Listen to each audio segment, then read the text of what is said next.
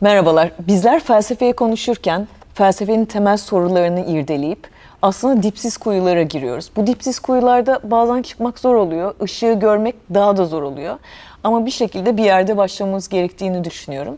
Ve burada ontolojinin belki temel meselelerini konuşmak isterken, yerde ararken gökte bulduğum bir karakterle karşılaştım. Zira TÜYAP Kitap Fuarı'ndaydım ve TÜYAP Kitap Fuarı'nda Ergun Koca Bıyık'la sohbet ederken keşke felsefeyi onunla konuşabilsem dedim ve sağ olsun Bodrum'a gitmeden yakalamış olduk ve buraya davet ettik. Kırmadılar, geldiler. Hoş geldiniz.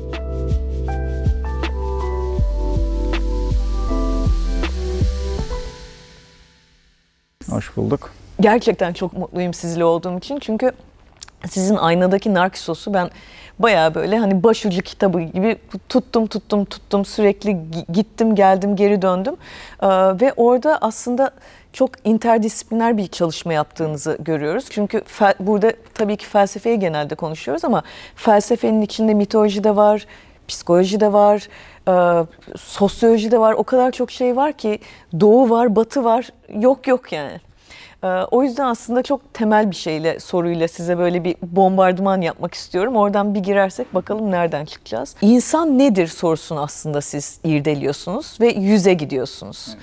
O yüzden nasıl başladı bu? Yani insan nedir sorusuyla mı başladı? Belki de yüze olan merakımla başlamış olabilir. Yani resim çizdiğim dönemlerde sürekli portre çiziyordum ve yüzün ilginç bir cazibesi var. Mıknatıs gibi beni çeken bir yanı var. Yani insanların yüzlerine sürekli dikkatle bakarız. Yani hepimiz bakarız aslında. Çünkü yüzümüz bizim kimliğimiz. Birbirimizi yüzümüzden tanıyoruz. Ama yapılan bir araştırma şunu gösteriyor. Kendi yüzümüzü başkalarından daha az tanıdığımız ortaya çıkmış. Yani aynadaki yansımayı mı? Mesela amorsumuzdan bir fotoğraf gösterseler bu kim diye. Yani kendimizi direkt cepheden gösterilmediği zaman teşhis etmekte zorlandığımız ortaya çıkmış. Yine yüzle ilgili hafızamız biraz pek güvenilmez bir yanıyla da. Bir kitapta Boğaziçi Üniversitesi yayın evindeyken Açık Bilim diye bir kitap yayınlamıştık. Burada bir sanatçı, bir felsefeci ya da bilim adamının diyaloglarından oluşan bölümler vardı.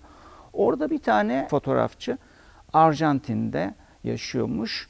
Ondan sonra askeri darbe zamanında bir arkadaşını kaybetmiş ve kaçmış, o da siyasi mülteci olarak Paris'te yaşıyormuş. Yıllar sonra onu hatırladığında yüzünü hatırlamaya çalıştım diyor. Zihnimde net bir görüntü oluşmuyordu. Sonra bu polislerin kullandığı yüz tarifine dayalı olarak hani bilgisayarda çizimler, bir yüz oluşturuluyor, evet. Ya o programı deneyip arkadaşının o belleğinde bulanık görüntüsünü netleştirmeye çalışmış ve başarılı olamamış. Ama ona bir fikir vermiş. Şöyle bir şey yapmış. Hem bir deney hem de sanatsal bir proje. İnsanları çağırıyor ve böyle bir bilgisayarın başına oturtuyor. Kendi yüzlerini o program vasıtasıyla çizdirmesi isteniyor program. İşte kaşım şöyle benim gözüm böyle, burnum böyle diye. Başarısız ve bunları herhalde, fotoğraflarını çekiyor ve onların oluşturdukları yüzle yan yana koyuyor. Ve böyle bir sergi açmış. İnternette de var. Onun sitesi var halen. Kitapta da ben ona referans gösterdim. Çok ilginç bir şekilde herkes kendinden o kadar farklı yüzler çizdirmişler ki bilgisayardaki o programa. Yani kendi yüzümüzle ilgili aslında bizim de çok net bir fikrimiz yok. O da ilginç geldi bana. Ama yine de kimlik kartlarımızda mesela yüzlerimizin resmini kullanıyoruz. Yani elimizin... Bir yaşa kadar. Mesela benim oğlumun hala yok. Sanıyorum bir yaştan sonra onu ekliyorsunuz ama o da bana hep şunu düşündürüyor. Yani o Lacan'ın mirror stage'i denilen ayna fazında bir yaştan sonra aslında beni fark ediyor. Evet. O ana kadar... Belki annesinin yüzünde ya da o yakınlarındaki yüzüyle bütünleşik olarak yaşıyor. Onun bedeniyle, onun varlığıyla birlikte tek bir parça olduğunu düşünürmüş. Çocuğun gelişiminin belli evresinden sonra dediğiniz gibi kendisinin farkına varıyor. Ama ilk ayna aslında çocuğu annesinin yüzü oluyor. Çünkü biz kendimizin farkına bir başkasının varlığı sayesinde ulaşıyoruz o bilgiye. Dolayısıyla... Ergo Hegel. Ama ilginç bir şekilde bu... Mesela İslam kültüründe, İslam düşüncesinde, tasavvufi düşüncede bilinen bir şey. Öyle mi? Evet. Ben hiç öyle bilmiyorum. Nesimi'nin mesela bir dizesi. O da bir hadise göndermeymiş. Yani insan insanın aynasıdır diye bir ifade geçiyor. O çün mümine mümin oldu mirat, miratına bak onda gör zat. Mesela böyle bir beyti var. Yani insan insana ayna oldu, sen o bir insana bak, orada onu yaratan Tanrı'yı görürsün gibi bir şey var. Yani buradaki temel espri insanın birbirine aynaladığı ve insanın o başkasının yüzüyle iletişim kurarak aynı zamanda kendinin de fark ettiği, kendi bilincine erdiği. Dolayısıyla buradan şu düşüncelere gidebiliyoruz. Biz tek başımıza olsak dünyada böyle bir bilince, böyle bir dile sahip olabilir miydik? Mesela Haybin Yaksa'nın hikayesini hatırlarsanız, bütün insanlık yok olsa, yeniden yaratılsa bir adada ama bu adada iklim koşulları bakımından yaşamaya engel sert koşullar olmasa, işte ekvator kuşağında fazla vahşi hayvanların olmadığı ideal koşullarda işte bir ruh gelse, çamurun içine girse, orada bedenlense, böyle bir yoktan varoluş modeli geliştiriyor. Ondan sonra Sümer Babil yaratılış hikayesi gibi topraktan. Aynen. Ve oradan işte bir Hay dediğimiz karakter çıkıyor. Bir çocuk, bebek, yani çamurlu bir şeyin içinden doğan bir bebek. Ceylan onu, yavrusunu kaybetmiş, onu arayan bir ceylan onu buluyor ve ona annelik yapıyor, büyütüyor falan bu şekilde. Tabii yazarımızın yaşayıp doğayı gözlemleyerek, hayvanları gözlemleyerek önce geyiğin dilini öğreniyor, kuşların dilini öğreniyor. Ondan sonra bütün o kendi kainatını, o adayla sınırlı dünyanın bir yaratıcısı olduğu fikrine varıyor. Yazarımızın iddiası bu. Yani Hay tek başına olmasına rağmen aklını kullanarak, ona verilmiş olan, aklın böyle bir şey olduğunu düşünüyorlar. Verili bir şey. Ondan sonra ve sen onunla doğaya iyi bakabilirsen, doğru bakabilirsen hakikate erebilirsin diye. Ama tabii ki modern felsefe bize insanın tek başına hiçbir şey olamayacağını söylüyor. Bazı olaylar da var. Mesela duymuşsunuzdur. Vahşi çocuk hikayeleri. Oveyron'un, Victor'ın hikayesi falan gibi. Evet, yani kurt adamlar Hindistan'da Amala Kamala kardeşler. O en hüzünlüsü bu şeydir bana göre. O her yeri tüylerle kaplı bir genetik hastalık var. Meksika'daki kız böyle sirklerde hayatı geçiyor. Ukraynalı bir adam var gene öyle. O bir hastalık dediğiniz gibi bütün yüzü kıllarla kaplı oluyor. Rusya'daki komünist rejim çöktükten sonra Ukrayna'da yaşayan bir aile var. Küçük bir şehirdeler. İşsizlik falan filan, kasaba boşalıyor nüfusu falan. Böyle alkolik bir anne baba, bir küçük kızları var falan. Onlar da kızın bakımıyla yeterince ilgilenmedikleri için köpeklerle sosyalleşiyor, onlarla büyüyor. Köpek kız Oksana diye geçer. Onu bulduklarında dört ayağının üzerinde köpekler gibi havlıyor. Köpeklerin vücut dillerini kullanarak hırlamalar, havlamalar falan böyle. Yani bu bize şunu gösteriyor. İnsan eğer hayvanlarla sosyalleşirse bir hayvana dönüşüyor. Ancak bir insanla sosyalleştiğimizde insan olabiliyoruz. Buradan da tam böyle emile girebiliriz, değil mi? Evet. Ya bu çok ilginç geliyor bana. Yani zihnimde böyle bazı ampulleri yakan hikayelerdi bunlar. Yani insanın ancak insan kültürünün içine doğduğu, insan dilini, çünkü biz o dili duyarak, annemizden duyarak öğreniyoruz. Hatta doğmadan öğreniyoruz. Doğmadan anne karnındayken daha dışarıdan gelen sesleri duyuyoruz. Bu müzik sesler olabilir, gürültüler olabilir. Ondan sonra doğduktan sonra da kelimeleri annemizden, ailemizin de bunları duyarak o dil şeyimiz, dil yetimiz etkinleşmeye başlıyor. Ve hiç gramer falan öğrenmeden bir noktadan sonra belli bir yaşa, belli bir bilişsel erişkinliğe geldikten sonra konuşmaya başlıyoruz. Bu da mesela ilginç bir konudur. İşte Chomsky'nin biliyorsun temel sorularından birisi. Yani bir kedi yavrusu bizle büyürken insan dilini öğrenemiyor ama bir insan yavrusu bizle büyürken insan dilini öğreniyor. Bunun sebebi ne? Teorisi, insan bilişsel olarak bu dili konuşma bir kere kapasitesine sahip. Ama ilginç olan, bu dili duymadan bu yeteneğimiz etkinleşmiyor. Yalıtılırsak insandan uzakta bir yerde bu dili öğrenemiyoruz. Meşhur Herodot tarihinde bir hikaye vardır, hatırlayacaksınız. Hatta televizyonda kim 1 milyon ister mi? Öyle bir yarışma vardı ya, orada 1 milyonluk soru olarak sorulmuş zamanında. İşte Mısır firavunu, bir tartışma oluyor sarayında. İlk dil hangisidir? İnsanların bir doğuştan onlara verili bir... Babil öncesi her şey birbirine karışmadan. Evet, bir verili bir dil olduğunu düşünüyor insanlar. İşte Babil cezasından önce de tek bir dil oldu. Bu bir tek bir dil.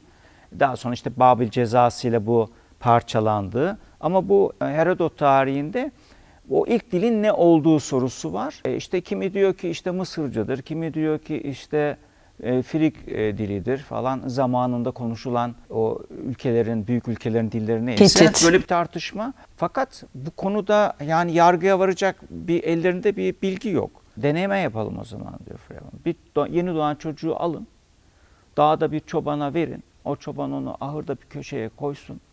Hiç onunla konuşmasın, sadece yemek vermek, işte belki ilk zamanlar emzirmek için birisi gitsin onu beslesin ve tamamen insanlardan, dünyadan yalıtılmış bir şekilde onu büyütelim, bakalım konuşma çağına geldiğinde ne söyleyecek. İşte çocuk böyle büyür falan, sonunda bir gün çobana der ki bekkoz. Derler ki bekkoz nedir, ne söylüyor? Sonra anlaşılır ki Frig dilinde ekmek demekmiş. Ha derler, demek İlk ki dil Frig. Yani bizim doğuştan bildiğimiz bir dil vardır. O dilde Frigcedir. Ama tabii ki modern düşünce bize bunun böyle olmadığını söylüyor. Biz doğuştan bir dil bilmiyoruz. Sadece bir dil konuşma yetisine sahip olarak doğuyoruz. Hangi toplumun içine doğmuşsak o dili duyuyoruz. O dili duyarak konuşmaya başlıyoruz. Hatta çok dilin olduğu yerlerde pek çok dil birbirine... İki dilli olabiliyoruz. Çok dilli olabiliyoruz. Veya sağır ve dilsizler tek başına değil ama. Yani her zaman bir başkasına, bir ötekine ihtiyacımız var. Kendimizi farkına varmak, kendimizi anlamak, kendimizi tarif etmek için her zaman bir başkasına muhtacız. Belki felsefe zaten buradan doğan bir şey. Yani başkasının yüzü bize ayna oluyor. Sadece fiziksel aynalar söz konusu değil, başkasının yüzü aynadır. Bütün dünya kendisi bir aynadır. Tasavvuf düşüncesinde, mesela İbn-i Arabi düşüncesinde, bütün kainat onu yaratan Tanrı'nın bir aynasıdır. Tanrı aslında kainata bakar ve orada kendini görür. Aslında kendi bilincine erer belki de. Yaratıcılıkla bilme, idrak, böyle iç içe geçmiş kavramlar. Keza işte Eflatun'da da sonuçta bir idealar dünyası vardır. Evet. Ve her şey onun yansımasıdır ya da böyle silik bir kopyasıdır. Ve biz yani o büyük resmi belki göremeyiz ama kırıntısından esinlenerek yaşamaya devam ederiz. Dolayısıyla aslında birbirinin yansıması olarak devam eder. Yani eski dünyada, antik dünyada temel bazı fikirler var. Modern zamanlara kadar dünyanın farklı kültürlerinde de olsa bu kadim fikirlerin çok birbirine benzeştiğini görüyorsunuz. Yani bir en başında verili olan bir dil ve bazı o dilin kelimeleri, yani kavramları, fikirler, bunlar idealar evreni gibi, Platon'un idealar evreni gibi, onlar sabit fikirler aslında. Değişmez. Değişen, dönüşen bir dünyada değişmezlik ilkesi arayışı. Temel felsefi şeylerden bir tanesi. Ki kimileri bunu Tanrı'ya bağlar. Evet. Kimin için bu bir Tanrı'dır, kimi için değişmez bazı kavramlar, fikirlerdir. Bütün varlık o fikirlerden südür eder, oradan çıkar. Sonra 20. yüzyıla gireriz ve relativist bir bakışla yerle bir olur. Öyle bir idealar evreni olmadığı, verili bir dile sahip olmadığımız, güvendiğimiz, sırtımızı dayadığımız o değişmezlik ilkelerinin hiçbirinin sabit olmadığı, hepsinin de birden çöküp yıkılıverdiğini görür modern insan ve modern insanın bunalımı, sıkıntısı orada başlar. Yeniden bir evren kurmak, yeniden bir etik inşa etmek zorundadır. Bu artık belki temellerini gökten almayacak ama yaşamdan, doğadan, hayat pratiğinden alan bir yeni etik kurmak gerekecektir. Bir mezar taşı görmüştüm Amerika'da. Bir ateistin mezar taşı yazıyor kenarda. Diyor ki all dressed up and nowhere to go. Yani giyindik ama gidecek bir yerimiz yok. Dolayısıyla bu egzistansiyelist belki de mağara diyebileceğimiz bir ya da işte Nietzsche'nin tanrısını öldürmesiyle başlayan, süre gelen bir arayış başlıyor ama bir taraftan da yeri dolduruluyor mu bilmiyorum. Sanki bana felsefe zaten önceleriyle kavga etme sanatı gibi gelmiştir. Yani onlarla bir polemiğe gireceksin ki onun üzerine bina ederek bir şey yaratacaksın. Bir sorgulama yöntemi felsefe. Yani bize şu doğrudur denilen şeyi acaba doğru mu diye sorgulayan insanların uğraşısı felsefe bir kere temelde. Yani felsefe bize şunu öğretiyor. Sana doğru diye gösteren her şeye inanma. Belki de doğru değildir. Nereden biliyorsun? Kuşkuculuk yani doğrularını yeniden kurmanı istiyor senden ama bu zahmetli bir şey. İnsanların büyük bir çoğunluğu onlara sunulan hazır doğrularla ve yanlışlarla yetinmeyi tercih ediyorlar. Onları fazla kurcalamıyorlar. Onların yarattığı ruhsal gerginliği kaldıracak belki şeyleri yok. Güçte değiller. Başkalarından hazır de diyorlar ki ya bu yüzyıllardır sınanmış. Ondan sonra atadan ataya devredilmiş. Belli bir içinde bir hakikat payı da var. Yani hayatın pratikleriyle uyumlu yönleri de var. Zaten onlar kalıyor. Diğerleri böyle çok metafizik ve fiktif olan şeyler hayatın pratikleriyle ilişkilenmiyorsa yaşanmıyor değil mi? Ben mesela şöyle düşünürüm hep. Aslında ahlak dediğimiz şey gökten inen bir şey değil. Bizim yaşam pratiğimizde kesinlikle kurduğumuz bir şey. Yani kaynağını yerden alan bir şey. Gökten değil. Ki yani felsefenin temel taşlarından bir tanesi. Yani bunu en çok şeyde hissedersiniz. Doğada yalnız başınıza yürürken, dağlarda gezerken. Ki siz yapıyorsunuz değil mi? Dağcılık da yapıyorsunuz. Yani ve dağcılığın düşünmeyle böyle bir bağ olduğunu. Kitap çıkarsa çok büyük bir huşu ve heyecanla okuyacağım. Yani oradaki doğanın büyük devasa güçlerine karşı ne kadar zayıf ve kırılgan olduğunu görüyorsun. Ve orada aslında insanlar hep bunu fark etmişler. Doğanın güçlerini, doğal varlıkları ayrı kişiliklere büründürmüşler. Mesela dağcılar böyle konuşurlar. Böyle metafordur aslında dağlar. Dağ izin verirse zirve yapacağız. Dağ sanki bir kişiymiş. Ulu bir varlıkmış gibi. Bu aslında antik dünyadan gelen bir düşünce. Olimposlar değil mi ya da farklı? Melikler Yaylası'nda Dede Göl Dağı vardır Isparta Eğirdir'de. Orada bir çobanla tanıştım. Dede Göl Dağı'ndan bir kişiymiş gibi bahsediyor. O bir ruh. O bölgedeki o ormanları o yönetiyor. Oradaki hayvan yaşantısını o yönetiyor. Artemis'le tanışıyor muymuş? Yani o kadar antik düşüncelere sahip ki şaşırdım kaldım. Sonra tahtacı olduğunu tahmin ediyorum. Çünkü Antalya bölgesinden geliyorlarmış. Onların yaylasıymış.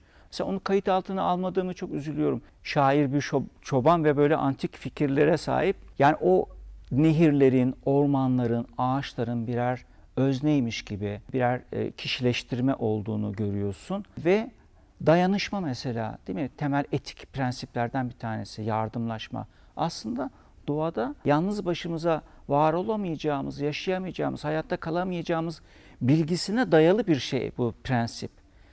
Birbirimizle yardımlaşmak zorundayız yoksa hepimiz yok oluruz. Ki Homo sapien belki de o sosyalleşmeyle ve yardımlaşarak var olmaya devam etmiş değil mi? Yani o 10 emir aslında temel yaşamsal pratiklerden süzülüp gelen ilkeler. Öldürmeyeceksin. Öldürmeyeceksin, çalmayacaksın. Yani eğer öldürürsen birisi de seni öldürür. Bu tekinsiz bir ortam yaratır. Halbuki biz sosyal varlıklarız, bir toplum içinde yaşıyoruz. Ortak paydalara sahip olmamız lazım. Ortak bir yasamızın olması lazım. Toplum sözleşmesine imza atmamız lazım. Bir tür değil mi? Yani düşündüğün zaman böyle bir şey çıkıyor.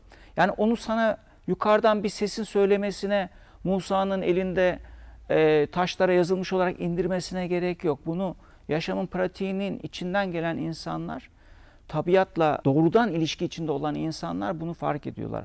Ama şehirlerde biz doğanın içinde bir yapay bir dünyanın içinde kendimize bir dünya kurmuşuz, orada yaşıyoruz. O dünyanın dış dünyayla gerçekleri çok uyuşmuyor.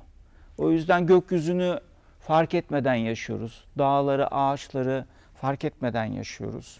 Ve sanki bir küstahlıkla her şeyin tanrısıymışız gibi yaşıyoruz. Değiştirmeye çalışıyoruz bir de o dünyayı, değil mi? Dizayn etmeye çalışıyoruz. Ama kendimizle o zaman ilişkimiz de yok olmuş oluyor, öyle değil mi? Yani siz biraz tekrar Narkissos'a dönecek olursak, çünkü kitabınızda Narkissos sadece bir hani bugün narsizm dediğimiz o kişilik bozukluğu değil, tam tersine kişinin kendisiyle ilişkisi ve hani tasavvufi uzantıları da olan bir kavram. Tabii mistik bir hikayedir aslında Narkissos'un hikayesi.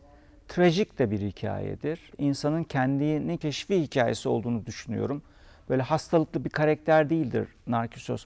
Bazıları öyle yorumlamıştır. Onun kendini seven, dolayısıyla kendine odaklandığı için onu kuşatan dünyanın belki hakikatin farkında olmayan birisi olarak yorumlayanlar da var. Mevlana Divan-ı Kebir'inde mesela Nergis adı altında Narkissos'un bu kendine hayranlığından önce bir eleştirel böyle bir dizesini yakaladım. Sonra ama diyor mazursun, sen de haklısın aslında deyip ona hak verdiği bir başka beyit yazdığında başka türlü yorumladığını görüyorsunuz. Çünkü o kendini keşif sürecinin trajedisini de yansıtan bir hikaye ve onun farkına varmış mesela Mevlana. O ilginçti. Dolayısıyla ben hem eski Yunan'daki Narkissos, Doğu edebiyatındaki Nergis'i ilişkilendirdim. Birbirlerinin devamı niteliğinde olduğunu, bazı şeyler nasıl dönüşüme uğradığını anlatısal figürlerin.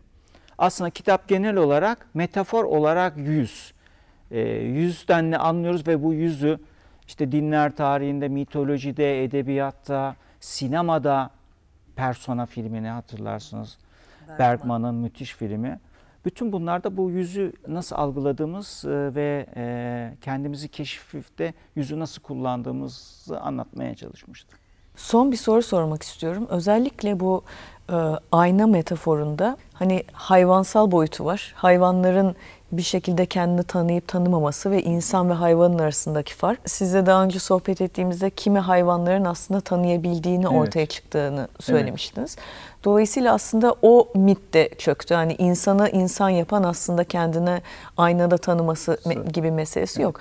Ama ben de hep şunu sormuşumdur. Son zamanlarda bu maske metaforuna çok kafayı taktım. Çünkü antik Yunan'dan bu yana tiyatro sanatının maskelerle olduğunu biliyoruz. Ama o maskeyi takınca şunu da fark ediyoruz. Sesimiz büyüyor ve belki de daha kendimiz olabiliyoruz. Maske hep böyle şey gösterir ya, sanki bir şey saklıyor ya da gizliyor. Oysa ki belki de onu takınca daha özgürleşiyoruz. Dolayısıyla maske saklar mı saklamaz mıdan yola çıkarak gerçek ben diye bir şey acaba var mı, yoksa toplum mu? Yani işte önce aile, sonra okul, sonra işte iş, neyse işte bizim etrafımızdaki o dış dünyadaki kişiler mi bizi biz yapıyor meselesine girip çıkıyorum ki siz de kitabınızda, evet, buna değiniyorsunuz. Sorulardan. Bir Japon filmi vardı, bilmiyorum izlemiş miydiniz? Onibaba diye bir film. Evet, inanılmaz. İnanılmaz değil mi? Of. O maske sonuçta çıkartamaz, yüzüne, evet, yapışır ve maskeyi çıkarttığı zaman bütün adamın yüzünün derisi soyulmuştur. Onun arkasında bir yoktur, yüz olmadığını görürüz. Evet. Yine kabile yaşantısında, ayinlerinde taktıkları maskeler genelde bir tanrının sureti oluyor. O bir ritüel sırasında o maskeyi giyenler o tanrıyla bütünleşiyorlar. Şaman ayinlerinde o mesela. Tanrının ruhu onun içine girmiş oluyor ve o maskeyle o oluyor. Ve o ayin sırasında sen kendin olmaktan çıkıyorsun, başka bir varlığa bürünüyorsun. O ayinin içine katılanlar da hepsi tek bir varlık oluyorlar adeta. Bir bütünleşme duygusu, yani tekil olmaktan. Zaten modern zamanlara kadar insanın birey olması, tekil bir varlık olması düşüncesi çok zayıf. İnsanoğlu bir toplumun, bir cemaatin, bir topluluğun içinde varlık kazanabiliyor. Sen ait olduğun kabileyle bir varlıksın. Tek başına senin hiçbir önemin yok. Hatta öyle olunca günah keçisi olarak atılıyorsun. Ta modern zamanlara kadar bireyin ortaya çıkması 16. yüzyılda, işte portre ressamlarının değil mi ortaya çıkması aslında bireyin ortaya çıkmasıyla eş zamanlı. Mesela Arnolfini çifti vardır. Ya 1434 düşünün, alelade bir çift, yani ne bir kral, ne bir dük, ne bir işte kraliçe, bir çift evleniyor ve o evliliğini kutlamak için portre yaptırıyorlar. Evet. Yani dolayısıyla sıradan portreleri yapılmıyordu. Evet. Ya bir kont olacaksın, dük olacaksın, bir prens olacaksın vesaire. işte sıradan insanların portreleri yapılmaya başlıyor 16. yüzyıldan itibaren. Sonra aydınlanma falan derken bu bireydi. Çünkü şehirler ortaya çıkıyor. Burjuvazi. Şehir hayatında artık cemaat yok. Ondan sonra tekil insanlar var. Çalışan emekçiler var, işte entelektüeller var vesaire.